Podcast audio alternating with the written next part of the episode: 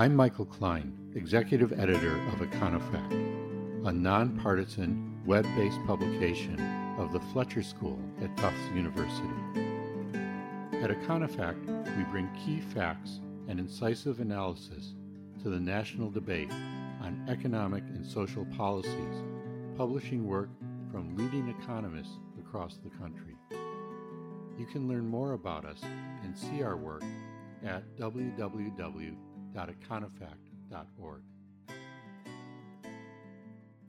We've seen a rise of nationalism across many countries with the elections of Donald Trump, Jair Bolsonaro in Brazil, Viktor Orban in Hungary, and Narendra Modi in India, to name just a few.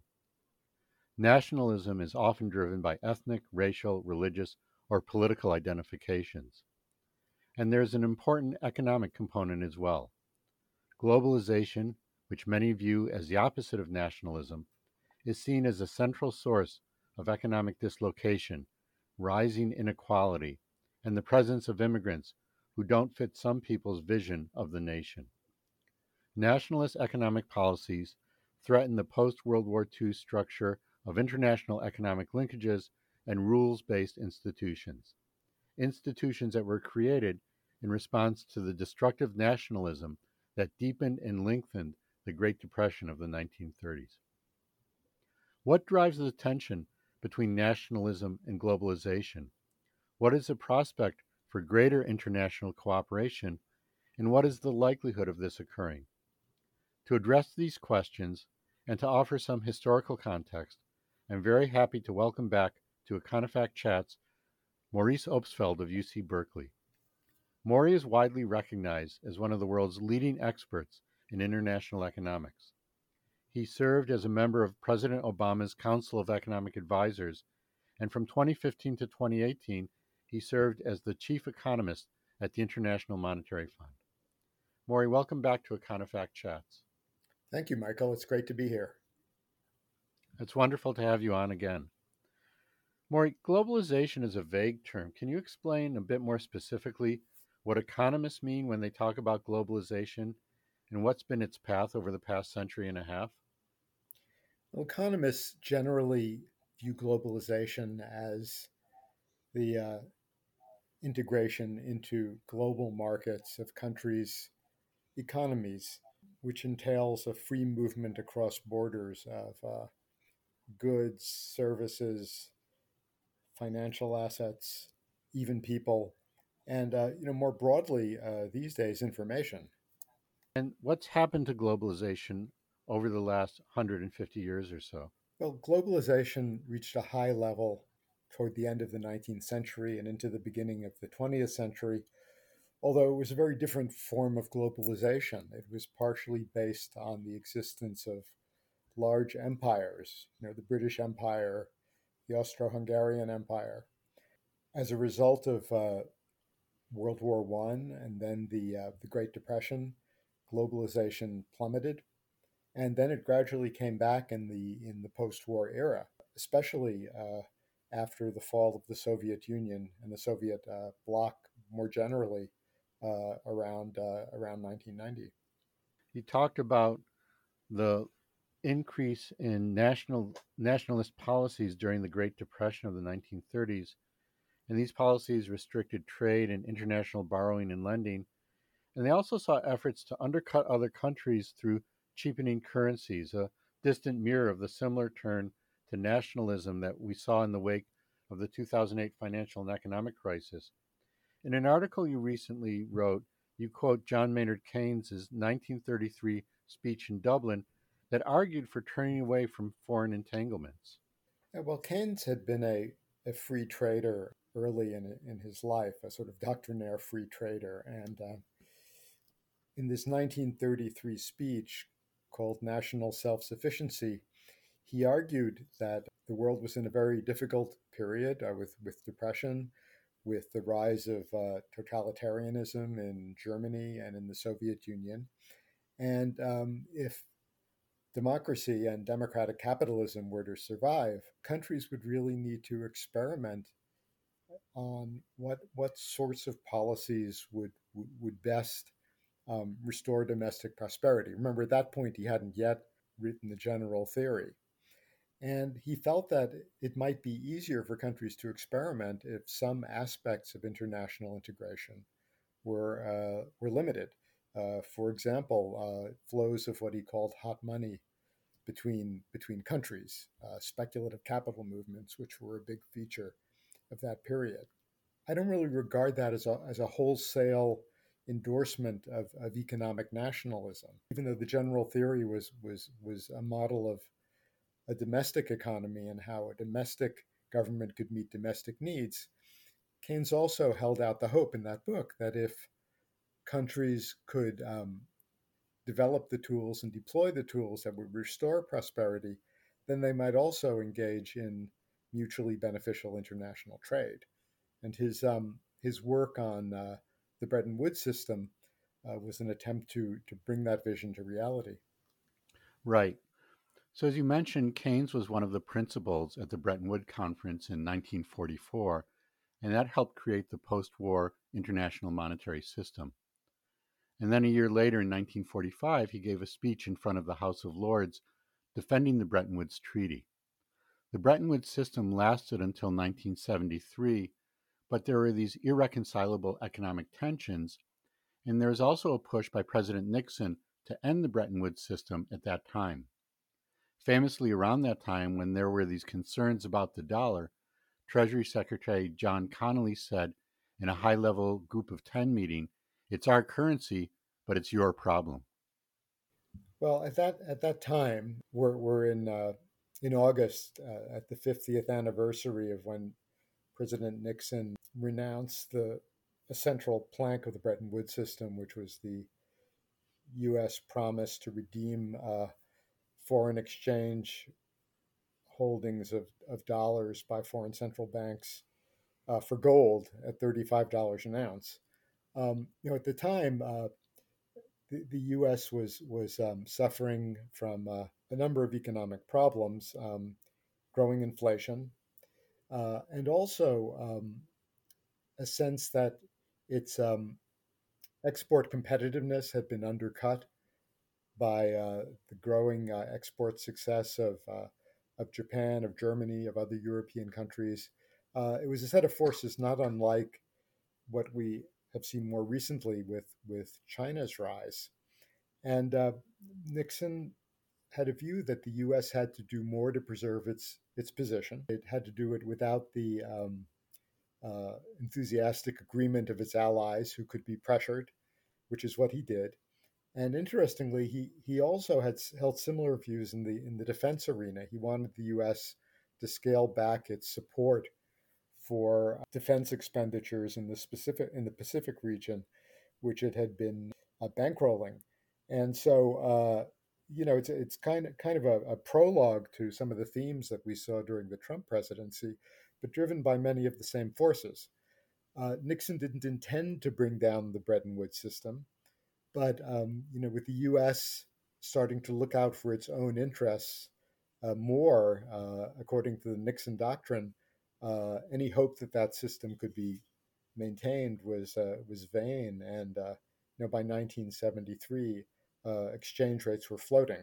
Of course, the centerpiece of the Bretton Woods system was fixed rates. So we entered this modern era of fiat currencies and uh, floating rates. Maury, you also talked before about the collapse of the Soviet Union in 1991 and it seems that the move towards greater financial liberalization and the globalization of capital was at least in part fueled by that event. At that time, it seemed that global capitalism won and state controlled economies lost the battle for intellectual ascendancy.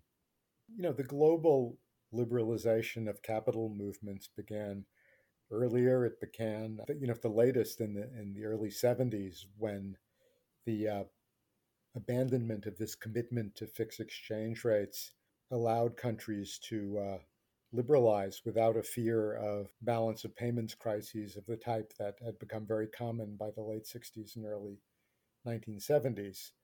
But it was also driven by, by other factors, notably the, the lobbying efforts of, uh, of financial interests who were very interested, particularly in the US case, in having the US be the uh, the leading financial power. And in the UK case, where the eurodollar market was established in London in the 1950s, in regaining some of Britain's past glory as a as a financial center.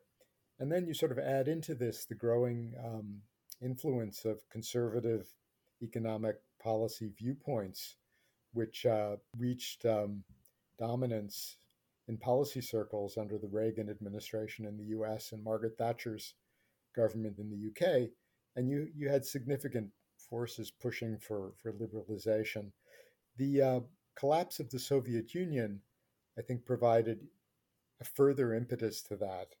And you, you can see the explosion in financial uh, integration taking off at that point, uh, with also um, a number of developing countries not fully opening their, their financial markets, but liberalizing considerably. And I think you're right that, that part of this was a sense that the, uh, the Soviet model had failed, that capitalism was the wave of the future, and that opening up to capitalism, this was sometimes characterized as the Washington Consensus, was a, a sure path to growth. Well, this globalization of capital led to many things, and one of the things it led to seems to be the financial and economic crisis in 2008 with the development of new financial instruments and so on. And that crisis helped spur the push against globalization. Of course, there were anti globalization protests before this, but it seems that there was a rise of nationalism both on the right and on the left as a consequence of the events of September 2008 and the subsequent economic downturn.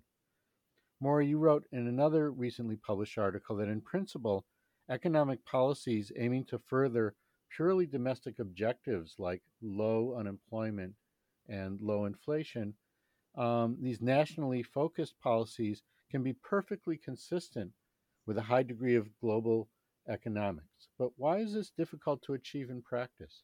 Well, one force that has been pushing in the direction of uh, anti globalization has been inequality. Um, and in particular, uh, some of the some of the adverse labor market outcomes that have been associated with, although not by any means entirely caused by you know trends in the way production is organized in the international economy and I, I don't I don't want to imply that inequality that economics explains everything. A lot of a lot of it is cultural as well, but certainly the the inability of governments to um, offset some of the negative distributional effects, the negative regional effects of uh, both trade, but also of tech, technological change, has led to disenchantment with globalization across the political spectrum. And I think the, the, the 2008 crisis in particular led to widespread disillusionment with government in general, with governing elites, with uh, expertise, in particular uh, economic expertise, but not, not restricted to skepticism about economic expertise, and has had a pervasive effect that um, it took a while for us to, uh, to really grasp. So currently, both parties are in the trade skeptic camp. President Biden has not reversed most of former President Trump's tariffs, and his trade representative, Katherine Tai, has argued, argued for using tariffs as a policy tool. The Democrats have been in the t- trade skeptic camp for a, for a long time. Uh, you know, organized labor began to oppose trade liberalization in the late 1960s, precisely in that period I mentioned when the Nixon administration was getting worried about export competition from Europe and Japan. But um, what has been new is the Republican about face on trade. You know, when I was in the Obama administration, the president's trade promotion authority to try to get TPP across the finish line was passed with mostly Republican support. But President Trump's administration, his campaign and his administration, revealed that a, an important part of the Republican base was not committed to free trade principles or conservative economic principles, but you know viewed trade as uh, a threat to the American way of life, viewed it as uh, something that had been foisted on the U.S. by um, by technocratic elites, and you know put put immigration in the same in the same bin. I mean, Republicans had long been more favorable to immigration than Democrats. That has obviously changed as well. So that's another aspect of globalization where the Republican Party has uh, you know completely changed its uh, position. So, Maury, what do you see as the future of globalization as compared to nationalism, and what are the broader implications of that? The outlook is not a particularly good one. We're seeing a huge struggle in the Congress right now over um, the expansion of um, social programs, without which it's hard to imagine globalization being more widely embraced by voters. Um, you know, in Europe, the uh, welfare state is more advanced, but uh, a danger is that uh, prevalence of anti-immigrant sentiment, which has been fueling uh, right-wing movements there, could turn voters against the welfare state. In fact, one of the one of the theories uh, put forth by Alberto Alesina, Ed Glaeser, and Bruce Sacerdote um, some years ago about why the U.S. welfare state is so minimal compared to Europe is simply that ethnic diversity um, uh, makes it politically more difficult to put in place public goods of the type that prevail in Europe. So those are those are um, I think negative negative uh, factors for the future. And more generally, I don't think I don't think the COVID experience has been a particularly uh, favorable one for the prospects of globalization.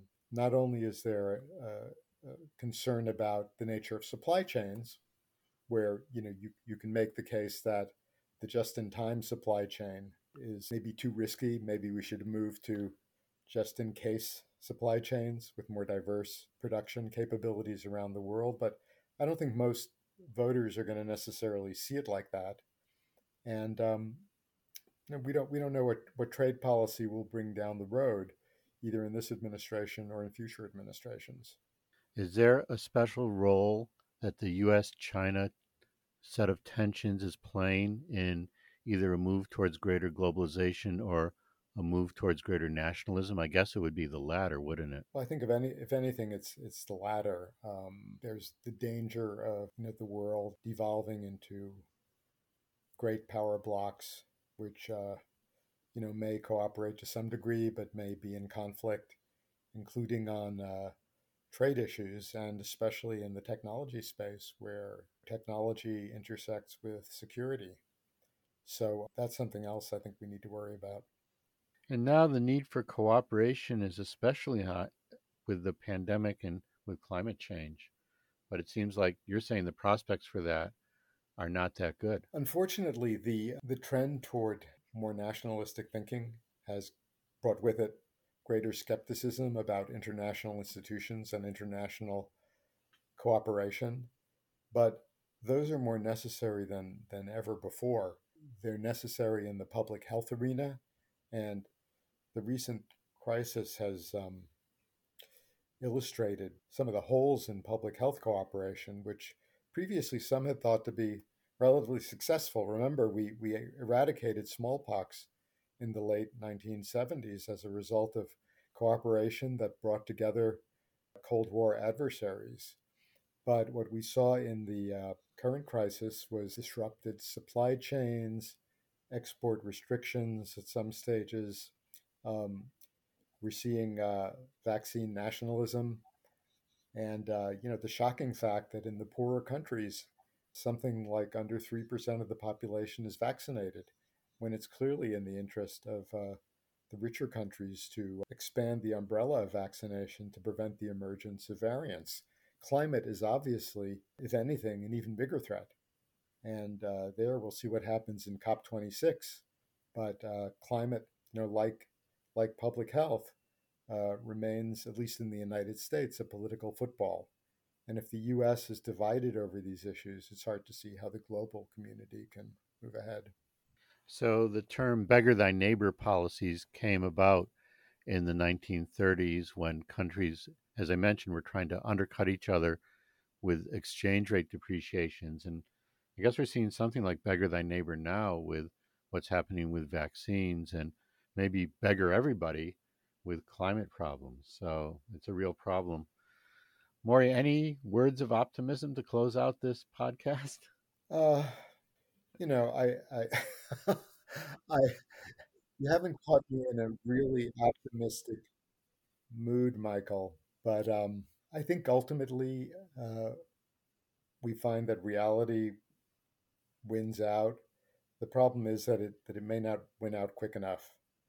So um, you know the facts are on the side of um, cooperation. You know, after the disasters of the interwar period and World War II, the global community did set up some cooperative mechanisms which which served it well, uh, quite well. Uh, the, the question is whether we will have to go through a comparable period of disarray before we come to our senses as a global community. I hope not.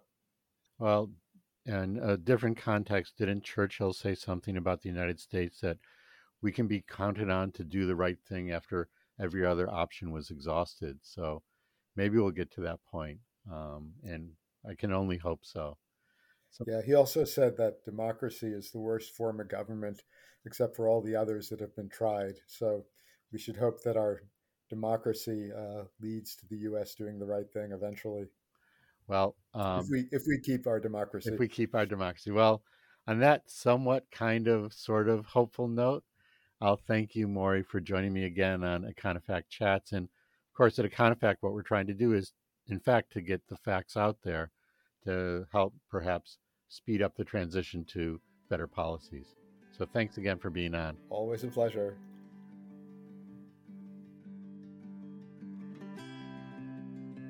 This has been Econofact Chats. To learn more about Econofact and to see the work on our site, you can log into www.econofact.org. You can subscribe on our site to our newsletter that will let you know when we publish new memos and new podcast episodes. Please feel free to share this podcast and our memos with friends, colleagues, and on social media. Econofact is a publication of the Fletcher School at Tufts University. Thanks for listening.